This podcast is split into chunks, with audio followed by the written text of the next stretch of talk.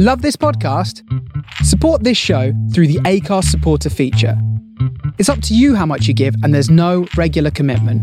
Just hit the link in the show description to support now. Hi, my name is Daniel Lee Fiandaca, and I'm delighted to welcome you to our latest episode of Best Piece of Advice Ever, a show in which creative leaders tell us the best piece of advice they have ever been given and how it's impacted their careers. In today's show, I have the pleasure of speaking to the wonderful Emma Sexton, entrepreneur, designer, and co host of Badass Women's Hour, who talks about feminism, what makes work better, and working smarter. Welcome to the show, Emma. Uh, for those that don't know, please could you tell our kind listeners what you do and who you are? Uh, so I'm Emma Sexton. Uh, how would I describe myself? Uh, a creative, an entrepreneur, probably more of a feminist entrepreneur. Uh, I'm also a radio presenter on Talk Radio for the Badass Women's Hour, and I am also creative in residence at King's College London and also Imperial College London. God, that's impressive. We'll come back into the amount of things that you do. But um, what would you say you're most famous for? Oh, that's a good question. I wasn't expecting that one. I think, I think I am famous for solutions creative solutions to life's problems. That's what I would say I'm famous for. Very good. Uh, we'll come back onto that. Um, before we go into the big question, what's the most interesting thing that's happened to you this year? Do you know what? I feel really fortunate because there are lots of things that happen to me, especially having the radio show. So, um, interviewing Rose McGowan this week was a massive highlight. Uh, being in the same room as the Queen yesterday was a big highlight, although wasn't quite VIP enough to be able to actually meet her. But we won't talk about that. So, what did Rose McGowan have to say? So, it's really interesting because with the show, we get to have a lot of interesting people on that. We have a lot of free reign on that show, which I think is a real privilege. And having somebody like Rose McGowan, who is quite a quite a big celebrity, I would say. It's very interesting how the bigger the celebrity, the harder they are to interview because they very media trained they don't really let their guard down. So while she was fascinating i feel like actually people are a bit more real you can have some more real conversations. So you actually could you could actually see that guard i mean you it's kind of feel you trying to get through it but it just it just stops yeah, stuff coming out. and it's also that the conversation isn't a natural flow. Like it's a bit more yes no. Like i'm really really conscious of what i'm saying. And when you have a conversation with a human being when they're very guarded it's just not the same because they're not really being themselves and you just i don't know. It's um yeah it's very interesting. Well, let's try and make sure there's no guarding here. It'll be fine. Um, so um, let's go straight into the big question so what's the best piece of advice you have ever been given and by whom? So it's actually from my dad, which could be a bit of a cliche. I remember when I was studying for my MA in design management, and I went out to work when I was 18, so I never did a degree. So I had a massive inferiority inferiority complex for anybody that had been to uni because I just thought that I was a bit thick, to be honest, uh, mainly because of the education system. So I did my MA in design management. I was doing my first assignment, and I literally worked myself up into such a tiz over this assignment. I got my marks back, and I got I can't remember the grade, but it's pretty much like a C. It was an average pass. And I said to my dad, Dad, I don't know if I can do this course. I've done the first assignment, nearly ruined me, and I got an average pass. This is too hard. And he was like, Emma, you don't need to work harder. You need to work smarter. And to me, that was a bit of an epiphany. And I was like, uh, what? And he's like, well, you just need to understand what they're marking you for and then you make sure that's in your assignment. And whilst that sounds like the obvious thing, probably to most people listening to me, that was like a bit of a light bulb moment. And actually, that is how I live my life. I always now think about what is the end goal, what needs to be done, what's the smartest way of achieving that. And I think it kind of feels like that's also also knowing your audience.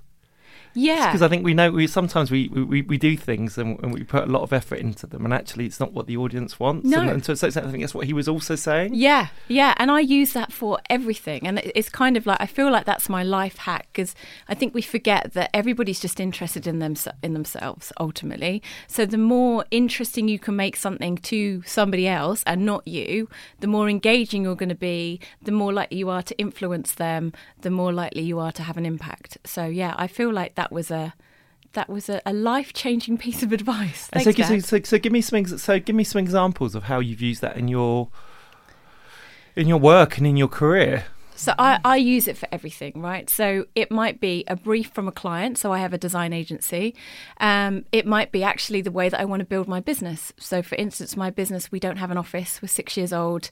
The way I've structured my business is very different because I looked at the outcomes in terms of the lifestyle I wanted, the culture of the business, how I wanted to run it.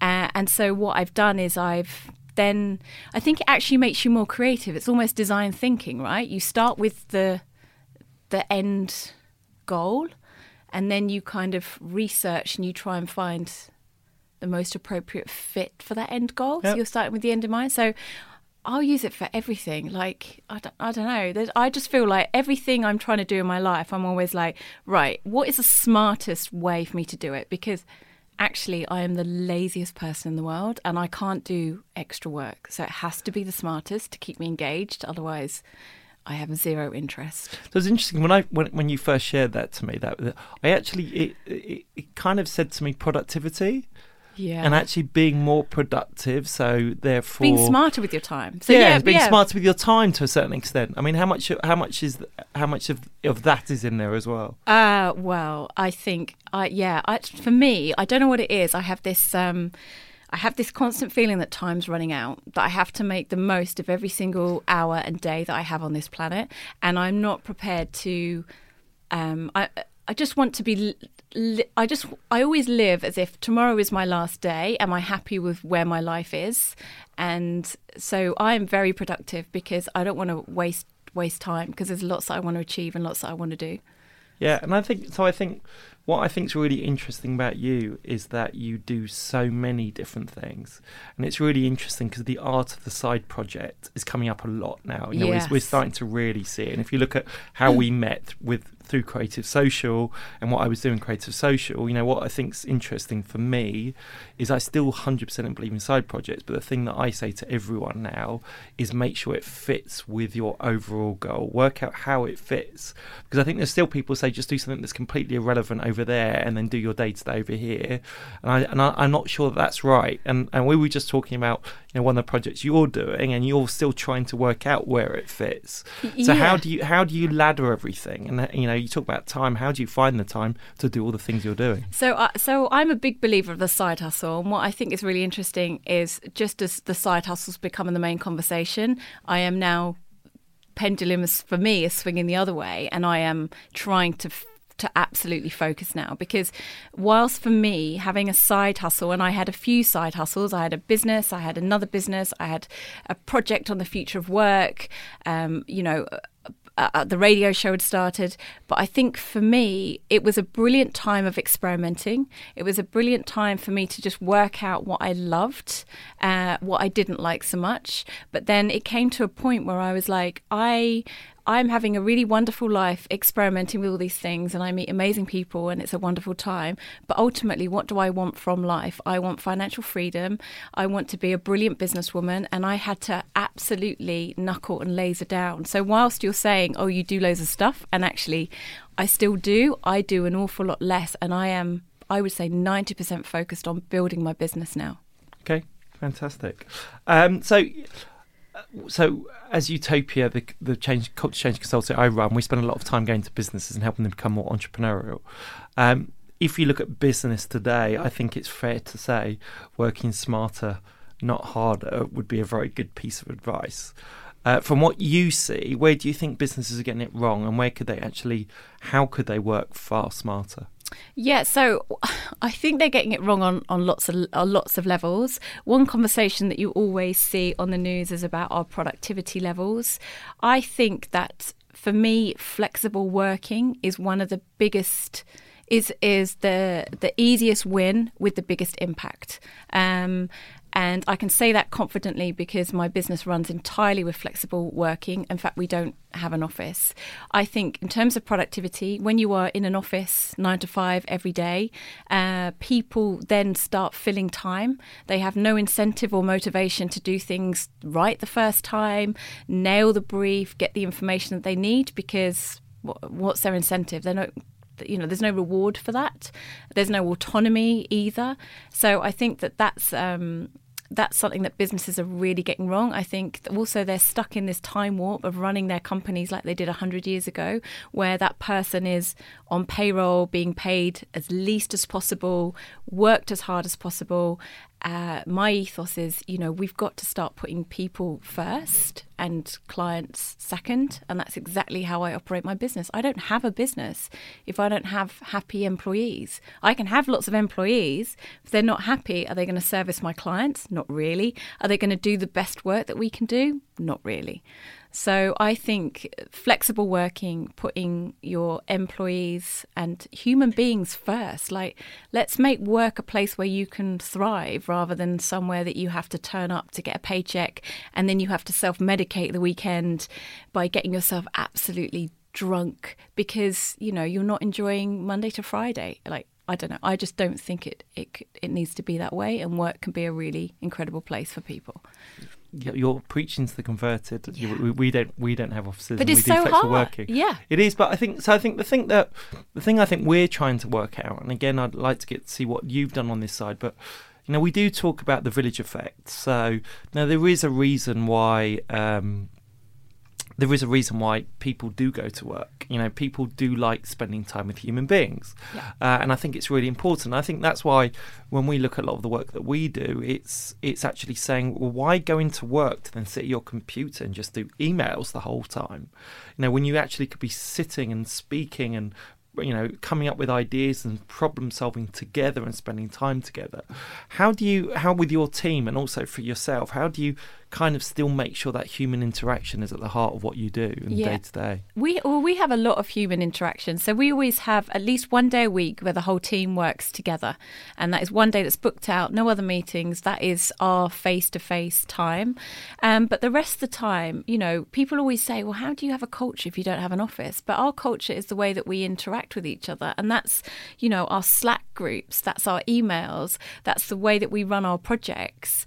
Um, so you know, I think like you, you you have to see what people need and some people want more face to face time and some people don't and i just think we need to we can have that flexibility by understanding what people need and also what work are you doing mm. you know like sometimes I need the day to myself because I'm doing some big thinking pieces. If I meet the team for the day, I know there's going to be a lot more chatting, you know, and a lot less kind of work done, but it's different work. So, you know, we just have to understand what work are we doing? How does the team need to work? What have people got going on? But you just have to let people be a bit autonomous to like you know, plan their week. How are they going to get the work done? What do they need? Do they need some time with the team? Do they need to lock themselves away in a room? Do they need to go and, I don't know, work in another country for a bit? Like, I just, I just think we're massively overthinking it. I think as human beings, we just need to uh, learn what works for us and just get into our own flow. So there are, there are, there'll be hopefully a lot of creators listening to this that want to run their own businesses, and you have built your own successful businesses, as you say, and staying very Still focused building. on that. Still building. Still building. Um, what advice would you give to them? Oh, okay. So you just have to start, and I think people have said to me, "But what do you mean, just start?" And it's it's basically you do just have to start. You have to do those first paces because running a business is a really incredible, challenging journey, and what I've learned that people don't talk about is that your business will only evolve as you do and that your personal growth is as important as the business growth. You also have to be really mindful about being a practitioner, becoming an entrepreneur. And I think this is where a lot of creatives get stuck because they want to have their own business because they want the autonomy and the freedom, but ultimately they just love being a creative. And you can't be a practitioner and an entrepreneur. So now I am a graphic designer by trade. I actually love running the business. I feel like this is my next challenge. This is where I'm in my creative sweet spot in terms of all the problems you have to solve. But I don't do any design now. I rarely do any creative direction, and I actually love that. So you have to be really clear about what you enjoy and what you don't, because if you want to if you want to have your own business, that's fine. But if you are the practitioner, acknowledge that. Get somebody in to run the business for you. I think that's really important because I think everyone creativity thinks it's art related and you know, whereas actually I define creativity as solving problems, which is kind Yeah, of if what you're you doing- just, which yeah. is what you've just said. If you're That's doing what you love art- doing. If you're doing art, you don't have a business. In fact, I've got an article for Creative Review coming out next week, and I talk exactly that. Basically, if you're an artist, you do exactly what you want, and you know you don't have any brief. There's no edits, and hopefully someone will buy it just the way you made it. If you want to make money out of being a commercial creative or a designer. You have to solve a problem for a client that they are willing to pay you for. And if you're really, really good, they will not even bully you on your prices because you will be so worth whatever the fee is that you want to charge that they'll pay it because you deliver great work. And I think, as you know, my background is advertising. I think that's why advertising got it wrong. Have got it wrong because I've asked over fifty creative directors for their definition of creativity, and they don't use the word value in their definition. No, because they all think they're artists. Yeah, and I think that's you know Yeah. fundamentally the best creatives are the ones that recognise value. That that Yeah. creativity has to deliver value. Yeah, and we we're losing our clients, and our clients don't want to pay for creative work because we don't talk that language, and that's something that I'm a big champion of. It's something, you know, my work with King's College is I help people who have no understanding of design and creativity how to really leverage that for business success, and I can. I can talk that language, but I did an MA in design management. And our clients value that and they'll pay for that. And our creative gets signed off because we have rationale behind our design decisions. We we've interrogated their brief. We understand how that brief ties in with the wider business objectives, the business strategy.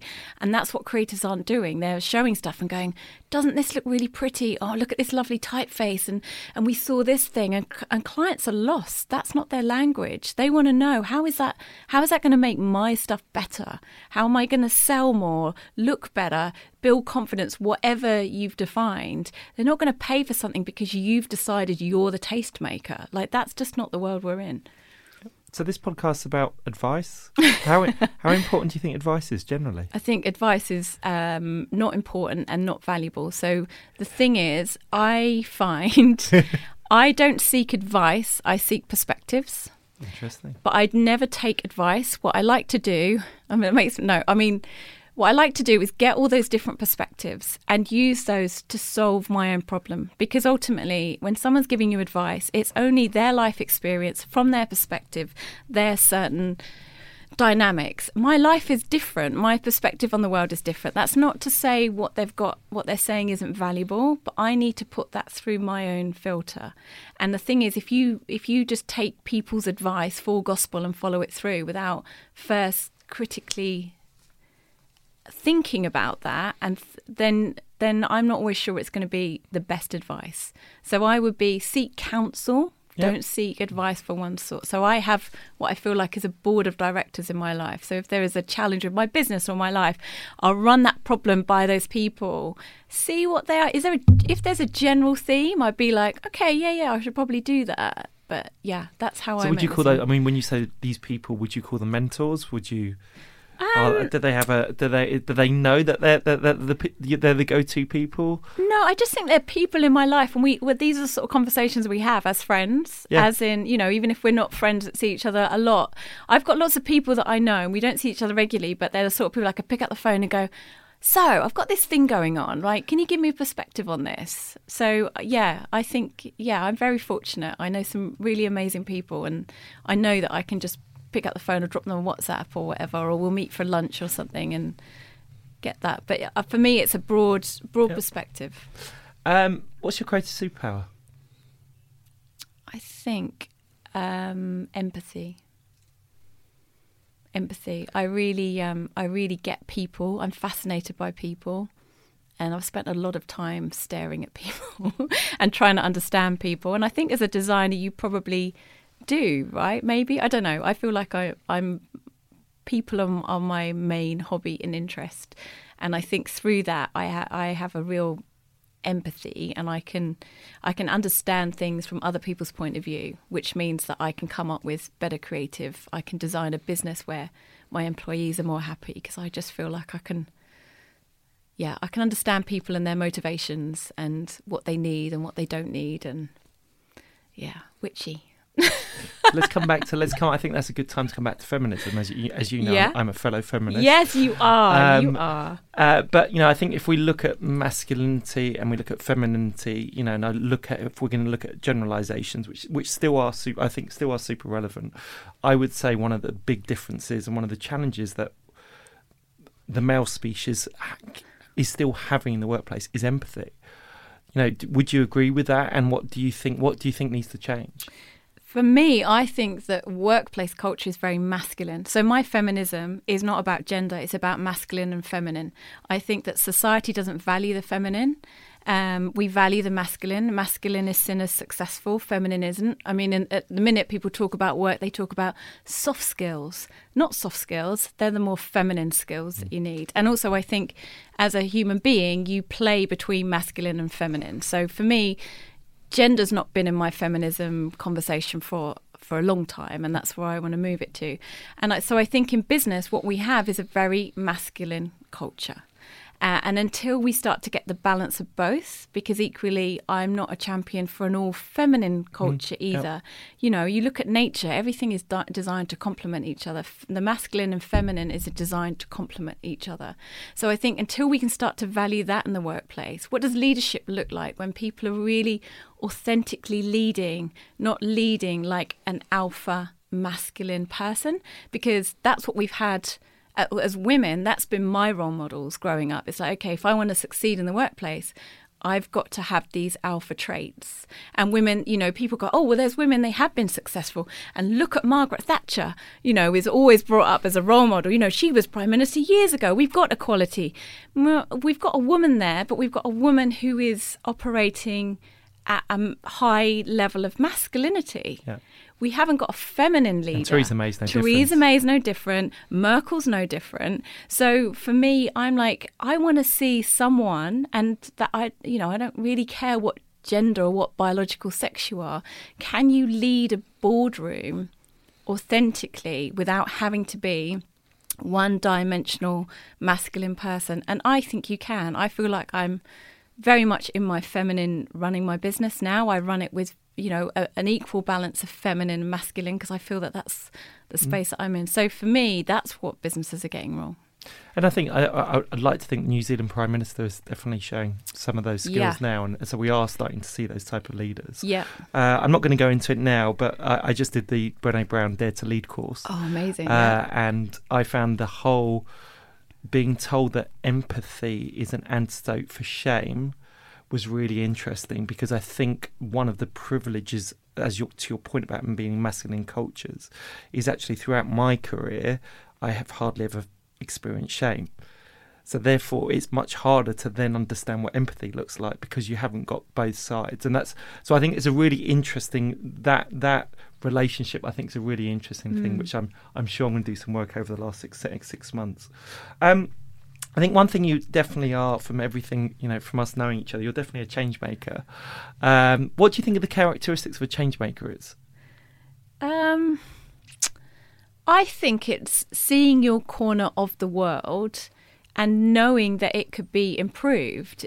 Um, you know, I think for me, anything that I've been doing has been about the fact that I think that there is a smarter way to be operating. Really, if you look at everything I've done, it's always been about surely there's got to be a smarter way. I've been like, okay, surely we can run businesses in a smarter way where everybody's happy. So therefore, uh, everything I do, so I don't feel like I'm necessarily being, you know, I'm not I'm not being a deliberate provocateur. I'm not deliberately creating chaos for chaos's sake.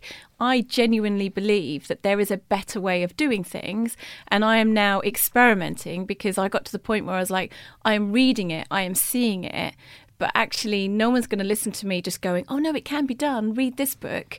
I need to actually do it. And then if I'm doing it, no one's got an excuse not to do it.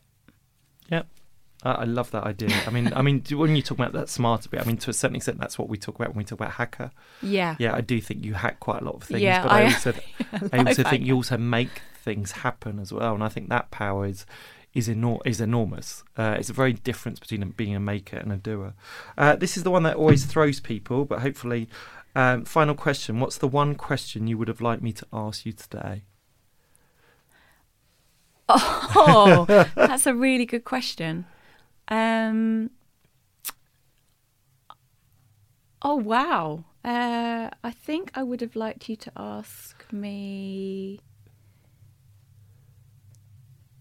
How about what you're doing next? What's the next big thing? Um, make a million pounds. That's it. Make a million pounds. Well, it's not that. It. If I make a million pounds, I have then got a business where I can employ more people who can have lives that they enjoy that can get a share of that wealth. And I create financial freedom, which then means that I can do all the things that I want to do and twat around in the way that I used to and still do love doing, but without having to worry about paying bills. And So, I, yeah, I, make- I love when you said it again, but I love your financial freedom. I think that this idea of you know I've got this this I would love to redefine wealth Yes. uh, because if you look at wealth, finan- the finance is a tiny part of what actually Yeah. brings positive wealth and positive happiness. And actually, if you look at finance, it's financial freedom that actually people I think are searching for. Uh, so I think it's a really interesting way of looking at money is understanding what gives you financial freedom to do what you want to do. Um, well, thank you. Uh, as I knew it Thank would be, it's been you. It a pleasure fun. to chat. Um, I'm now have to work far smarter. Good to hear. yeah, A man after Uh, my own heart. uh, although I'm sure I'll still work too hard. uh, but thank you. Have a fantastic day. Thank you. This podcast is sponsored by Creative Superpowers, the book that gives you the skills to thrive in the age of creativity. Now available on Amazon and all good bookshops.